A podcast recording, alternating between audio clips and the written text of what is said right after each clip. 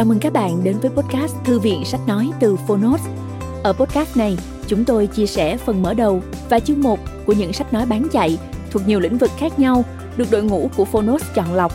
Mong là thông qua podcast, người nghe sẽ tìm thấy quyển sách phù hợp cho bản thân và cả những kiến thức hữu ích cũng như nguồn cảm hứng, kinh nghiệm giúp cuộc sống hàng ngày trở nên phong phú, hiệu quả hơn. Podcast Thư viện Sách Nói được phát sóng đều đặn vào thứ ba, thứ năm và thứ bảy hàng tuần. Mời các bạn cùng đón nghe. Và nếu yêu thích nội dung này, hãy tải ứng dụng âm thanh số và sách nói có bản quyền Phonos để nghe trọn vẹn cuốn sách. Ngoài ra, Phonos còn sở hữu hàng ngàn nội dung số hấp dẫn khác như tóm tắt sách, ebook, thiền, truyện ngủ, nhạc chủ đề vân vân. Hẹn gặp lại các bạn tại ứng dụng sách nói có bản quyền Phonos nhé. Còn bây giờ, hãy cùng lắng nghe cuốn sách của ngày hôm nay.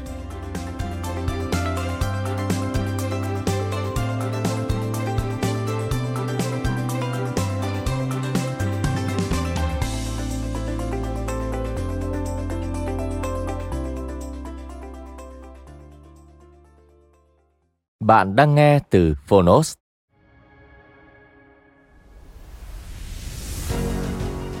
FPT Bí Lục, Khám phá văn hóa doanh nghiệp tại FPT Tác giả Nguyễn Thành Nam, Phan Phương Đạt, Lê Đình Lộc, Nông Thị Bích Vân và Nguyễn Thu Huệ. Độc quyền tại Phonos. Phiên bản sách nói được truyền thể từ sách in theo hợp tác bản quyền giữa Phonos với công ty cổ phần sách Thái Hà.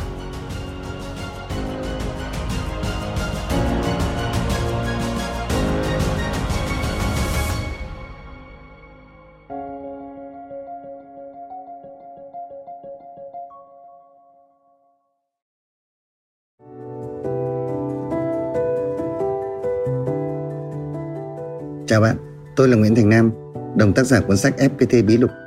Bạn đang nghe giọng nói của tôi từ Phonos. Trong cuộc đời luôn có những ký ức không bao giờ quên. Và với tôi đó hẳn phải là khoảng thời gian được đồng hành cùng anh Trương Gia Bình Và những người em khác, Cống hiến tuổi trẻ để xây dựng nên một công ty, Một tổ chức kiểu mới Nhằm góp phần hưng thịnh quốc gia, Mang lại cho những thành viên của mình Điều kiện tốt nhất để phát triển bản thân, Một cuộc sống đầy đủ về vật chất và phong phú về tinh thần. Qua hơn một phần ba thế kỷ tồn tại, Có thể nói điều khiến chúng tôi tự hào nhất là đã cùng nhau tạo ra một phong cách làm việc. Mà bây giờ người ta gọi là văn hóa doanh nghiệp FPT nếu từng là người của FPT có thể bạn sẽ cảm nhận được. Còn nếu chưa, trang sách này có thể giúp bạn phần nào hiểu được nó và quan trọng nhất là nắm được phương pháp để có thể ánh sáng vào việc xây dựng văn hóa tổ chức của bạn. Xin cảm ơn Phong Nốt đã cùng tôi đưa phiên bản sách nói này đến bạn. Chúc bạn nghe sách vui vẻ.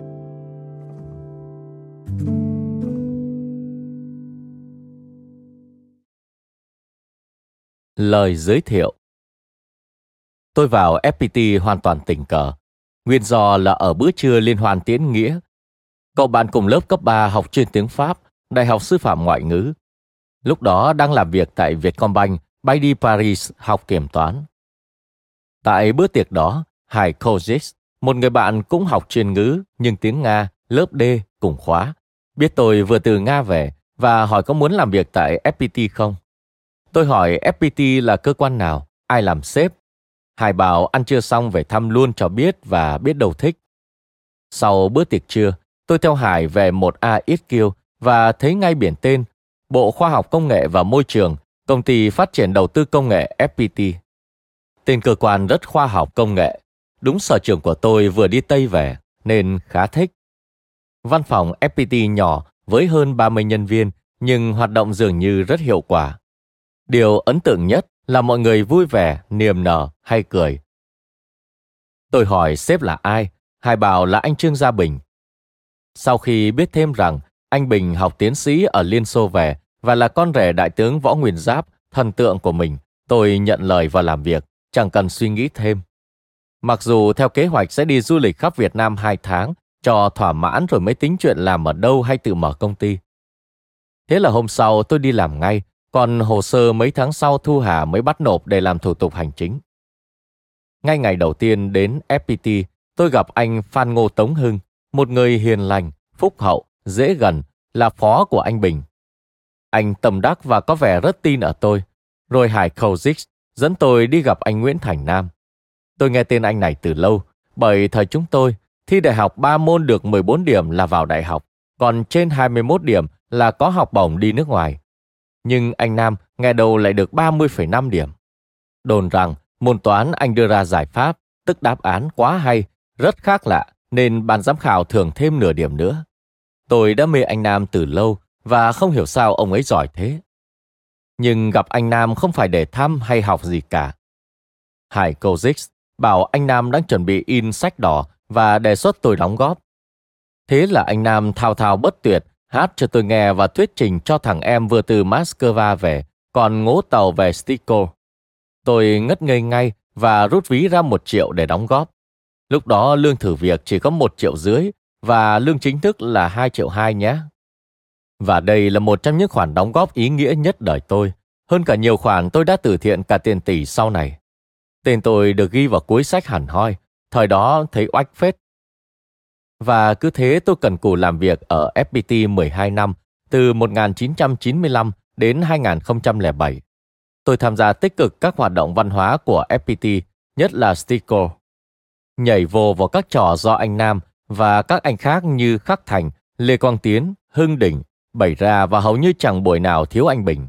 Anh Bình luôn thuộc nhóm máu nhất, có khi còn máu hơn cả thủ lĩnh Sticker Nguyễn Thành Nam. Ngày FPT lập ra mạng nội bộ, tôi phụ trách chuyên mục tâm sự, kết nối, giải quyết các câu chuyện tình cảm, tâm tư. Vậy là có biệt danh Rustico, Hùng Nhựa Mít. Nhựa Mít là phiên ra của Hùng NM. NM các bạn ấy phán ra thành nhựa để kết dính, còn do chẳng tìm ra nhựa gì nên thấy chữ mít có mờ là gắn luôn. Để rồi cái tên Hùng nhựa mít theo tôi, dính tôi với FPT mãi đến bây giờ, sau khi đã rời FPT được gần 15 năm. Văn hóa FPT đã ngấm vào tôi, vào từng tế bào cơ thể, vào tâm tôi. Lập ra Thái Hà Books, tôi mang rất nhiều từ văn hóa FPT áp dụng vào.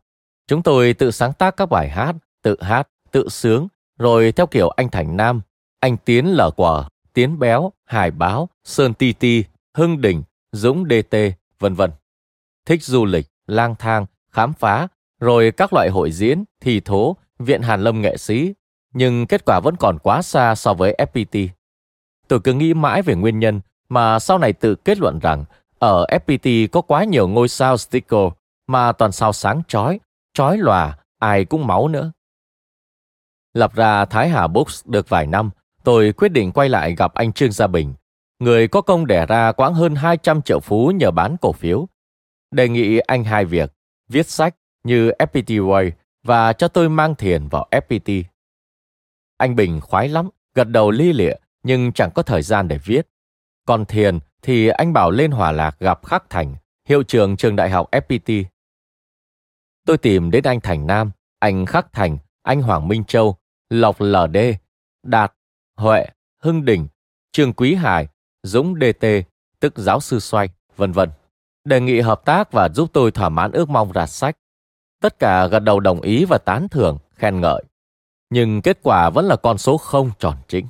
Chẳng ai có thời gian. Bao năm rồi, dục mãi vẫn thế, chán đến mức gần như quên luôn. Đùng cái, nhân dịp chuẩn bị kỷ niệm 35 năm thành lập FPT, anh Thành Nam nhắn tin cho tôi rằng anh xong bản thảo rồi đấy, chú xuất bản nhé. Tôi vội gật đầu ngay, sợ ông anh nuốt lời hay mất hứng từ chối thì tiếc chết. Và thế là tôi nhận được bản thảo. Là người đầu tiên đọc, quý nhất là anh Nam trực tiếp cầm bút. Chuyện này khó hơn tìm lông trên con rùa hay tìm sừng của thỏ.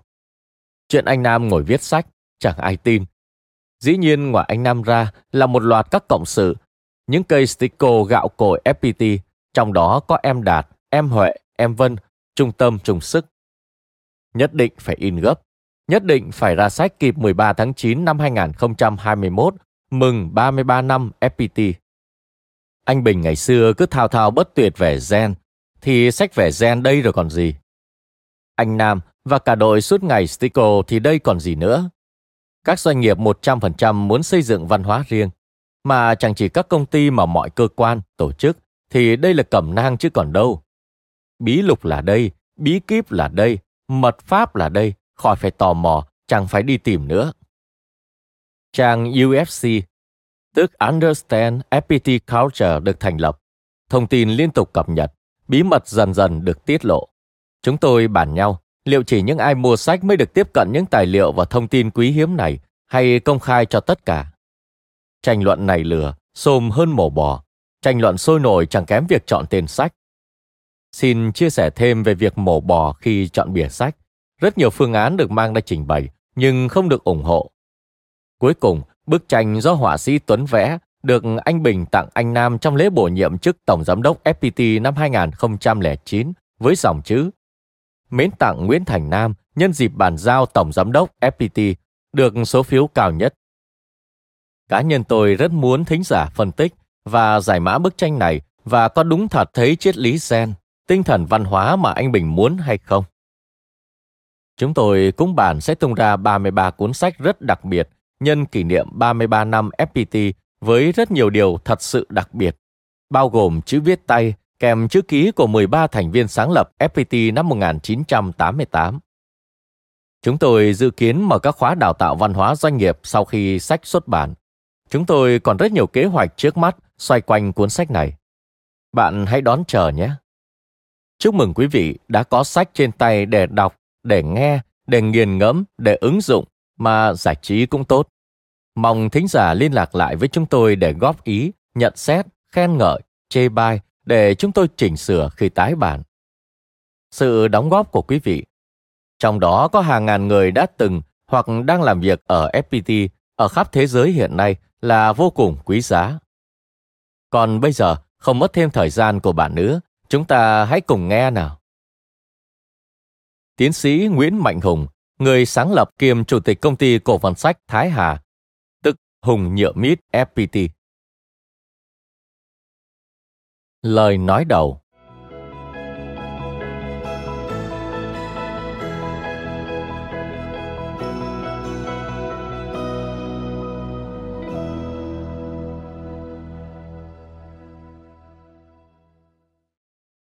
Tại sao nên hiểu văn hóa FPT? Biết thì mới hiểu, hiểu thì mới yêu, yêu có thể nghiện.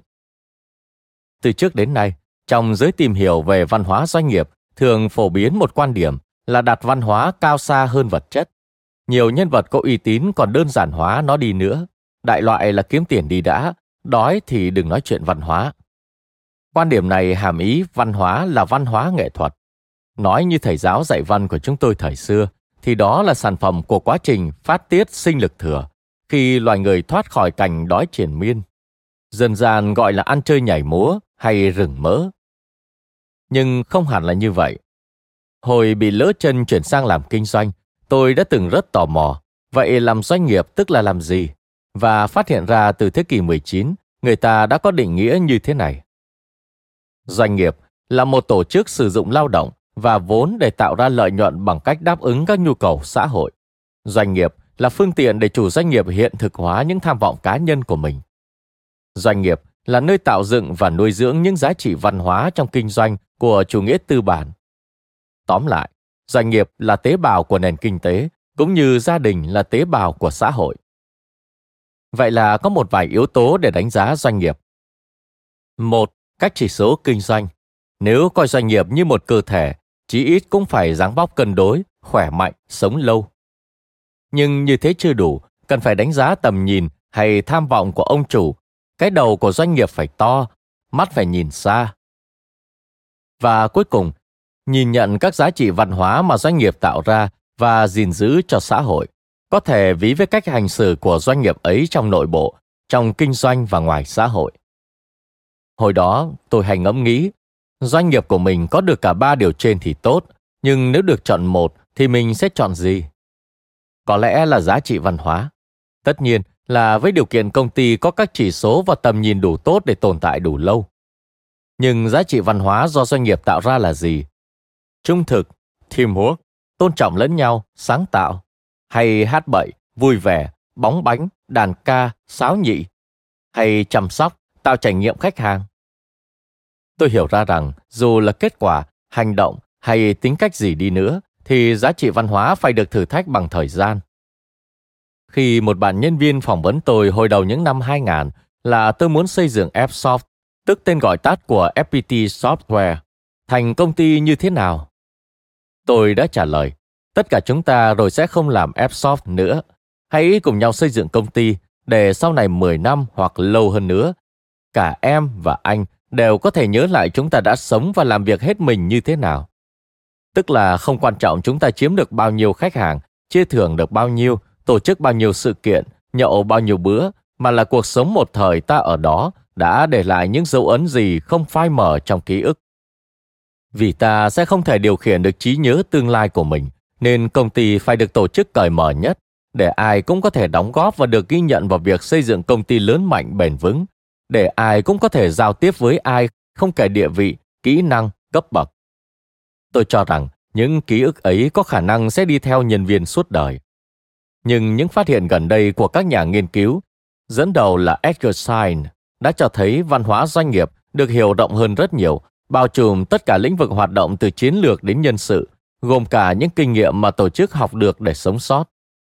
Và chính những giá trị văn hóa mới quyết định sức khỏe kinh doanh của công ty và giúp ông chủ thỏa mãn khát vọng cá nhân của mình.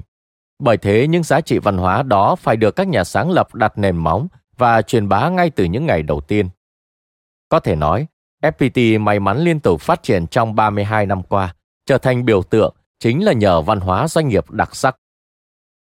Từ năm 1997, một lãnh đạo của Vietnam Airlines, khi đó là khách hàng ruột của chúng tôi đã nhận xét. FPT là một trong số rất ít những công ty mà lãnh đạo chủ tâm xây dựng phong cách của mình. Đó là lời khen mà tôi rất tâm đắc. Hai chữ chủ tâm, đó là tiền, mồ hôi, nước mắt của thành viên FPT và cũng chính là mong ước của những người sáng lập. Qua nội dung, FPT muốn trở thành một tổ chức kiểu mới trong điều lệ. Họ mơ ước tới một phong cách sống mới hài hước, độc đáo, thích lao vào khó khăn hay nói chính xác hơn là thích tạo ra khó khăn để lao vào và luôn phù hợp với xã hội đang đổi thay. Chúng tôi, những người chắp bút cuốn sách này, thử sử dụng khuôn khổ lý luận của Sain để áp vào thực tế hoạt động gần một phần ba thế kỷ của FPT, với tham vọng thử lý giải trước là cho bản thân, sau là người đọc hiểu tại sao các lãnh đạo, nhân viên FPT lại hành động như thế này mà không phải thế khác.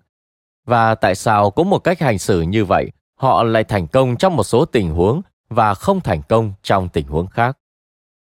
Chúng tôi sẽ rất vui nếu thính giả cùng suy ngẫm và phản chiếu những điều đọc được vào hành trình dẫn dắt doanh nghiệp của mình. Trong quá trình thực hiện dự án, chúng tôi xin được cảm ơn các anh chị đã dành thời gian trả lời phỏng vấn rất sâu sắc và chân thành. Lê Quang Tiến, Bùi Quang Ngọc, Hoàng Minh Châu, Đỗ Cao Bảo, Lê Thế Hùng, Chu Thanh Hà, Lê Trường Tùng, Nguyễn Trung Hà, Nguyễn Minh Sơn, Phan Ngô Tống Hưng, Hoàng Nam Tiến, Nguyễn Hữu Thái Hòa, Nguyễn Văn Khoa, Bùi Ngọc Khánh, Nguyễn Bạch Điệp, Nguyễn Xuân Phong, Trần Côi, Thái Thanh Sơn, Suzuki Ayano. Do không đủ dung lượng, ở phần phụ lục, chúng tôi xin phép sẽ chỉ trích đăng một phần các bài phỏng vấn này. Chúng tôi xin được bày tỏ lòng ngưỡng mộ sự sáng tạo của họa sĩ gà nhà Bùi Anh Tuấn, tức Tuấn Bát, bằng các bức tranh minh họa đầy chất FPT trong cuốn sách này. Chúng tôi xin phép được cảm ơn tất cả đội ngũ cộng tác viên già trẻ khác nhau đã rất nhiệt tình giúp chúng tôi thực hiện cuốn sách này.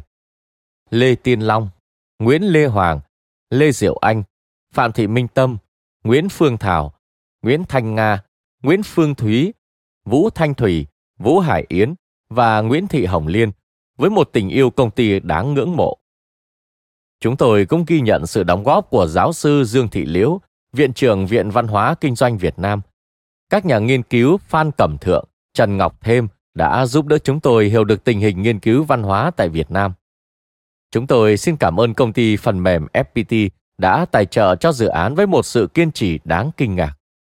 Chúng tôi cũng rất cảm kích với sự nhiệt tình của anh Nguyễn Mạnh Hùng, tức Hùng Nhựa Mít, giám đốc công ty cổ phần sách Thái Hà, một cựu nhân viên FPT, đã tha thiết xin được xuất bản cuốn sách này dù chưa biết nội dung là gì.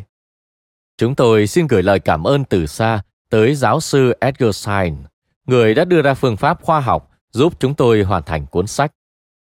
Chúng tôi rất trân trọng sự bao dung của anh Trương Gia Bình và các anh chị trong hội đồng sáng lập FPT cho phép chia sẻ những kiến thức có thể coi là quý giá nhất của FPT cho cộng đồng doanh nghiệp Việt Nam. Và cuối cùng, chúng tôi xin được gửi lời cảm ơn tới tất cả các thế hệ nhân viên của FPT từ ngày 13 tháng 9 năm 1988 đã nỗ lực hết mình góp phần xây dựng nên nền văn hóa đặc sắc này. Không có gì tự nhiên sinh ra cả. Văn hóa doanh nghiệp đương nhiên không phải ngoại lệ.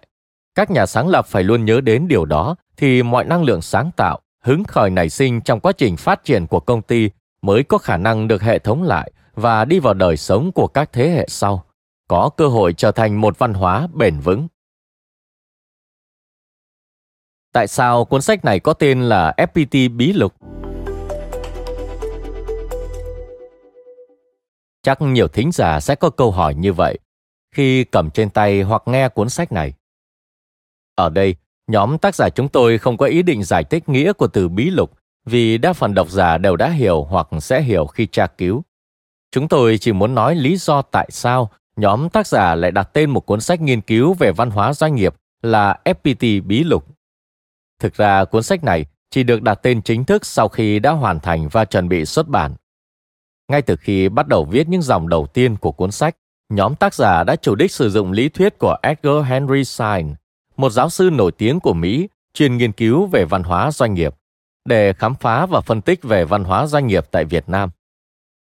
Nếu Sain nghiên cứu văn hóa của Digital Equipment Corporation, tức DEC, một công ty về công nghệ thông tin đã từng rất nổi tiếng tại Mỹ để minh họa cho các khái niệm của ông, thì chúng tôi lại hứng thú khám phá văn hóa FPT, một tập đoàn công nghệ thông tin hàng đầu tại Việt Nam, để củng cố các luận điểm của mình về văn hóa doanh nghiệp.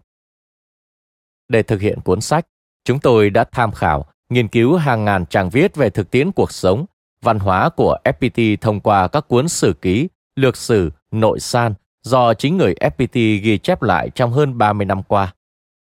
Đặc biệt, chúng tôi đã tiến hành nhiều cuộc gặp gỡ, phỏng vấn, trò chuyện với các nhân chứng sống là các sáng lập viên, lãnh đạo các cấp, những người có ảnh hưởng quan trọng trong quá trình hình thành văn hóa FPT.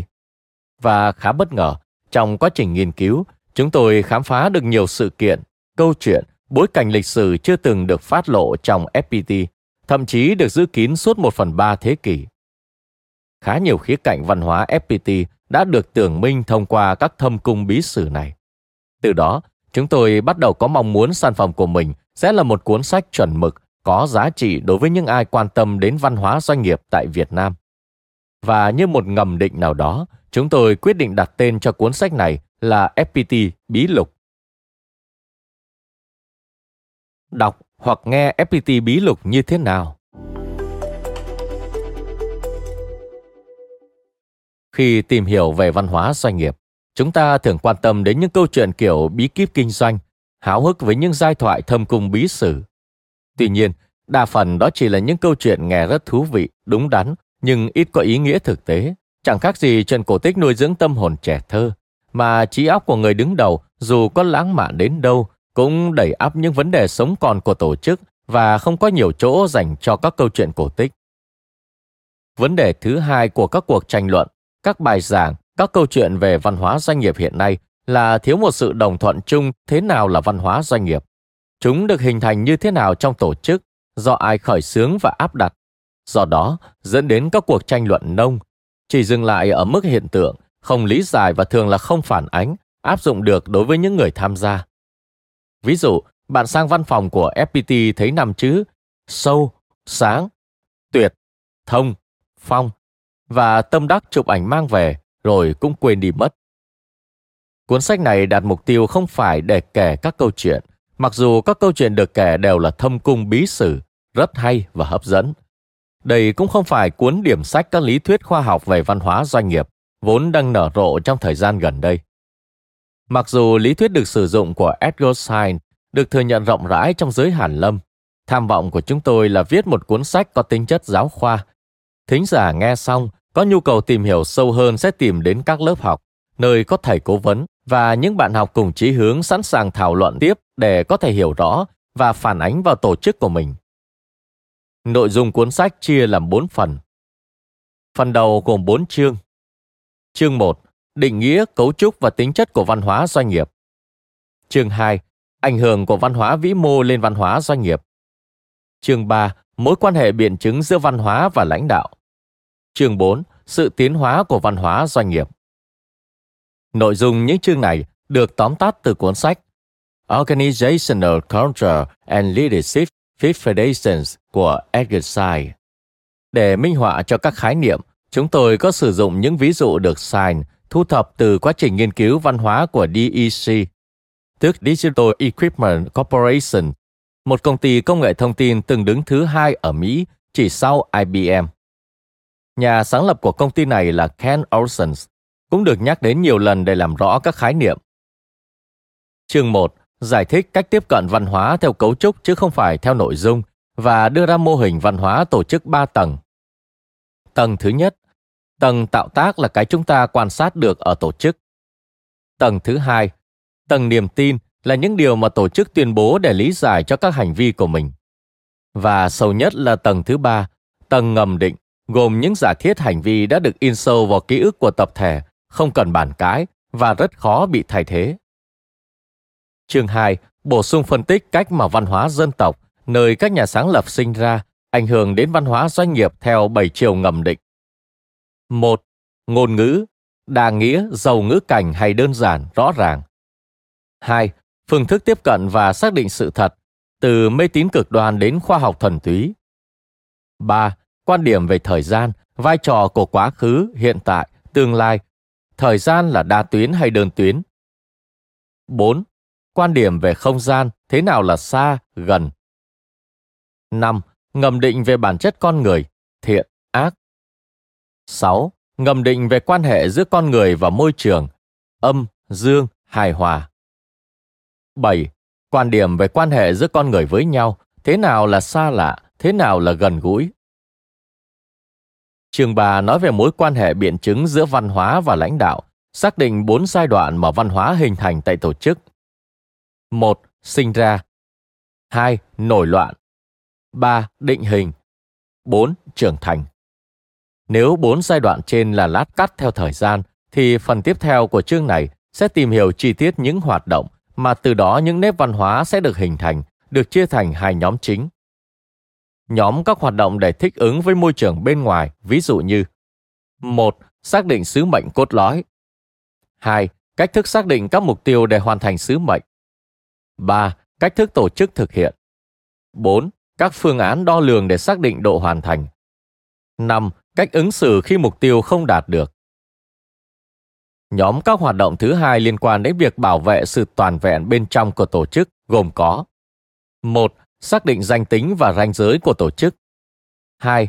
Phân phối quyền lực, thẩm quyền và vị trí 3. Cách thức thưởng, phạt 4. Xây dựng và giải thích các huyền thoại Chương này được nối tiếp bằng cách chỉ ra các cơ chế mà người lãnh đạo sử dụng để cấy ghép những hành vi, giá trị văn hóa được hình thành ở trên vào nhân viên của mình. Trong chương 4, chúng tôi sẽ phân tích những thách thức mà văn hóa sẽ gặp phải và tiến hóa trong vòng đời của tổ chức. Một, giai đoạn thành lập và tăng trưởng ban đầu, khi các thay đổi về văn hóa được kiểm soát và góp phần làm giàu thêm giá trị của tổ chức. 2. Giai đoạn trung niên khi tổ chức vật lộn với vấn đề kế nhiệm và việc hình thành các tiểu văn hóa, quan hệ giữa trụ sở chính và các đơn vị thành viên. 3. Giai đoạn trưởng thành khi sức mạnh được tăng thêm của văn hóa tạo nên ảo tưởng rằng các giá trị được đồng thuận chính là những gì mà tổ chức đang thực sự vận hành, khiến việc thay đổi văn hóa trở nên vô cùng khó khăn trong một công ty đã trưởng thành. Chỉ có những biến cố lớn hay khủng hoảng trầm trọng mới có thể khiến người ta tiến hành đánh giá lại và làm thay đổi văn hóa. Và nhấn mạnh, việc chuyển giao quyền lực ở các tổ chức chính là việc chuyển giao, phá bỏ, xây mới các giá trị văn hóa. Phần 2, từ chương 5 đến chương 8, sẽ minh họa những khái niệm trên qua các câu chuyện cụ thể của FPT kèm với sự bình luận của các tác giả. Chương 5, chân dung lãnh đạo FPT. Chương 6, các giai đoạn hình thành văn hóa FPT. Chương 7, văn hóa FPT xuất phát từ những nhu cầu cạnh tranh và gắn kết của tổ chức. Chương 8, lãnh đạo FPT đã áp đặt văn hóa thế nào? Các bạn có thể thấy sự phản ánh của lý thuyết tại các chương đầu và thực tế của FPT. Để thính giả dễ hình dung, phần này cũng tóm tắt lại các vấn đề lý thuyết mà chúng tôi muốn làm sáng tỏ.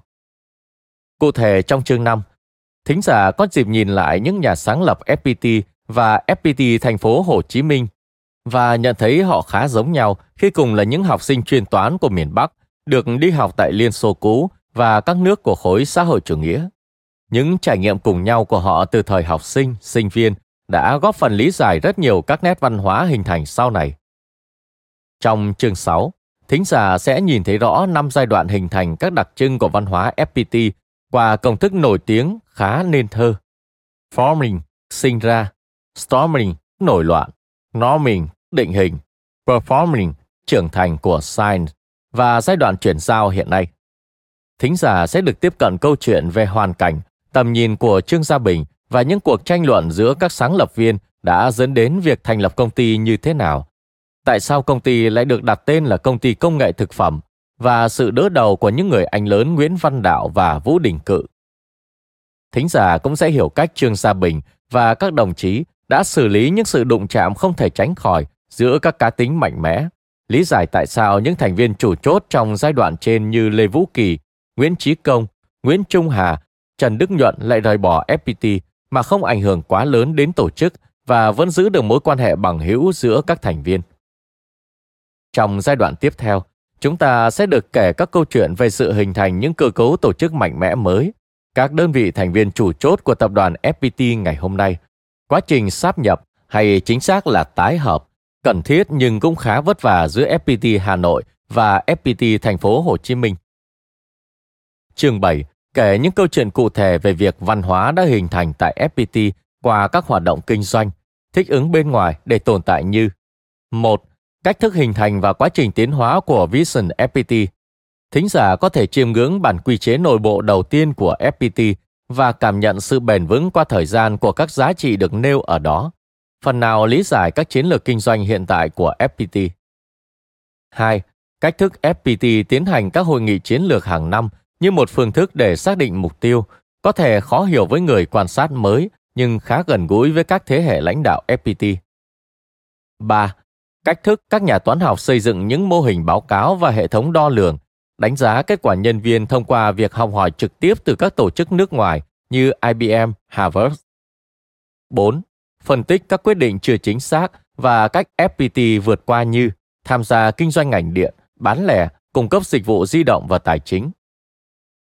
Trong các hoạt động gắn kết bên trong, chương này đặc biệt nhấn mạnh một Sự làm gương của các lãnh đạo như Trương Gia Bình, Đỗ Cao Bảo, Bùi Quang Ngọc. 2. Vai trò của Stico trong việc nhận diện danh tính người FPT, ngôn ngữ truyền bá chiến lược và phương tiện xóa bỏ khoảng cách quyền lực. 3. Cách thức lãnh đạo FPT khen và thái độ đón nhận của nhân viên. 4. Huyền thoại con số 13. Chương 8 nhấn mạnh vai trò của lãnh đạo trong việc truyền bá, áp đặt các giá trị văn hóa cho những thế hệ nhân viên sau này. Những nét đặc sắc của FPT như Tổng hội, Nội san chúng ta, chương trình sư phụ đệ tử sẽ được giới thiệu và lý giải kỹ lưỡng. Phần 3, từ chương 9 đến chương 11, miêu tả sự tiến hóa của văn hóa tại FPT. Trong đó, chúng tôi khắc họa lại những đối lập về văn hóa phát sinh khi tổ chức lớn mạnh. Chương 9 phân tích các nguyên nhân tạo ra những xung đột về văn hóa khi tổ chức lớn lên. Thính giả sẽ được tiếp cận sự hình thành FPT Japan hay văn hóa ngành tài chính của FPT và sự tiến hóa vai trò của trụ sở chính trong quá trình công ty phát triển. Chương 10 miêu tả các tiểu văn hóa đơn vị thành viên. FPT Software, FPT Information System, FPT Telecom. Trong chương 11, Chúng tôi thử lý giải quá trình chuyển giao thế hệ chưa thành công. Tại sao một nhân vật được kỳ vọng như Trương Đình Anh lại không thể trụ lại ở vị trí CEO của FPT và cách Trương Gia Bình đã vượt qua những thách thức đó. Phần cuối có tên là suy ngẫm. Thực sự là những suy ngẫm của nhóm tác giả. Đến đây, thính giả hẳn sẽ rất ngạc nhiên rằng tại sao cuốn sách về văn hóa FPT mà lại không có chương hồi nào, không có những lời lẽ hoa mỹ nào dành riêng cho Trương Gia Bình, người sáng lập và truyền cảm hứng chính cho FPT từ ngày đầu thành lập đến tận bây giờ. Có lẽ đó là điểm khác biệt nhất của văn hóa FPT so với các tập đoàn khác ở Việt Nam, hay ngay cả những ví dụ trên toàn cầu mà Sign đã nghiên cứu trong các công trình của ông. Sự thành công của Trương Gia Bình không đến từ những ca tụng cá nhân, mà đến từ phẩm chất biết lắng nghe và quy tụ những con người có cá tính rất khác nhau quanh mình. Bình và những người anh em đó được yêu mến gọi là bọn FPT.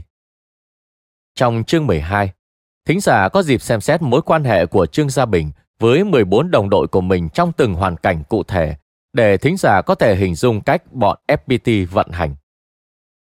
Cuối cùng tại chương 13, nhóm tác giả đối thoại với Nguyễn Đức Sơn, một chuyên gia về thương hiệu và nhà nghiên cứu văn hóa doanh nghiệp, người luôn mong muốn FPT trở thành một thương hiệu biểu tượng, iconic brand, về những ảnh hưởng có thể vượt qua khuôn khổ lý thuyết của Sign từ thực tế văn hóa FPT. Tóm lại, thính giả là sinh viên, có thể bắt đầu từ phần lý thuyết, rồi chuyển qua các câu chuyện của FPT để hiểu rõ hơn những luận điểm khô khan. Thính giả là những người đang muốn tìm kiếm sự đồng cảm trong việc xây dựng văn hóa tổ chức, có thể bắt đầu ngay từ chương 5, để khi có thời gian sẽ quay lại phần lý thuyết. Thính giả đã có một phần thông tin về FPT, có thể bắt đầu từ cuối về phần tiến hóa và suy ngẫm để có thể hình dung được FPT trong tương lai. Cuối cùng, chúng tôi tin rằng cuốn sách này là duy nhất bởi một FPT là một tổ chức vững vàng và thành công, được xây dựng trên tinh thần cởi mở và minh bạch. Sẽ rất khó có tổ chức thứ hai mà những người sáng lập sẵn sàng trải lòng như FPT. 2. Ngay cả khi có những công ty như vậy ở Việt Nam, cũng rất khó để tìm được đội ngũ tác giả vừa có lý luận vừa có hiểu biết sâu sắc và một tình yêu không mù quáng với công ty như chúng tôi với FPT. Đoạn này hơi tự kiêu tí. Bởi thế chúng tôi tin những người đọc, những thính giả hiểu và muốn phản ánh những câu chuyện ở đây vào thực tế tổ chức của mình, cũng là những con người có khả năng xây dựng nên một tổ chức có nền văn hóa độc đáo và duy nhất. Tháng 8 năm 2021, nhóm tác giả Nguyễn Thành Nam, Phan Phương Đạt, Lê Đình Lộc, Nguyễn Thu Huệ, Nông Thị Bích Vân. Phần 1. Mô hình văn hóa doanh nghiệp của Edgar Sain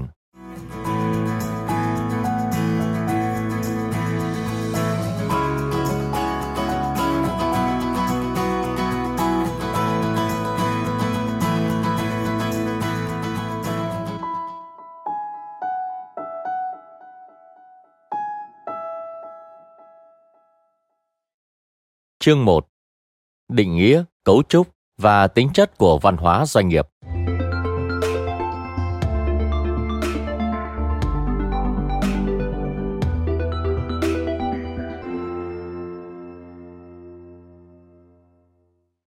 Một chấm một Định nghĩa văn hóa của tổ chức Khái niệm văn hóa của tổ chức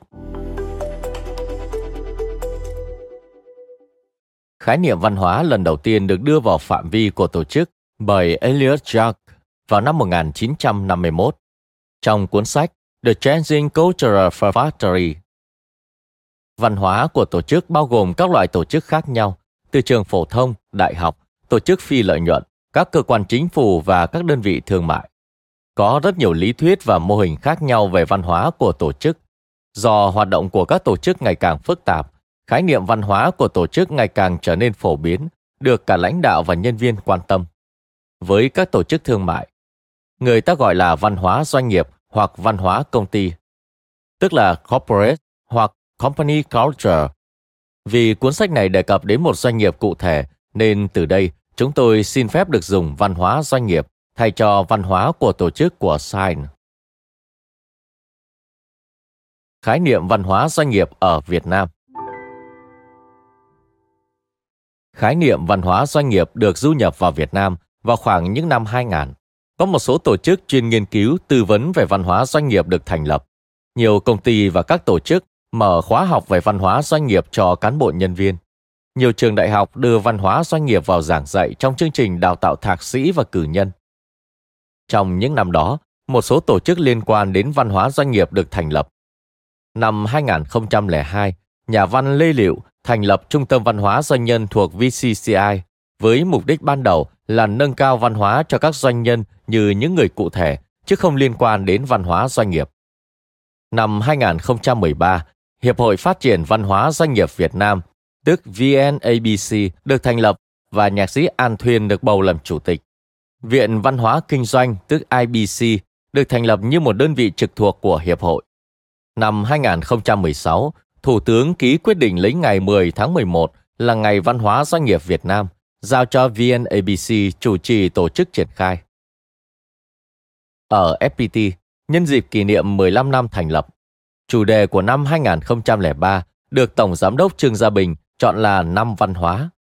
Đây là dịp FPT cho ra mắt tài liệu FPT Gen, quyền năng thành công và trường tồn, đúc kết các yếu tố văn hóa doanh nghiệp của FPT.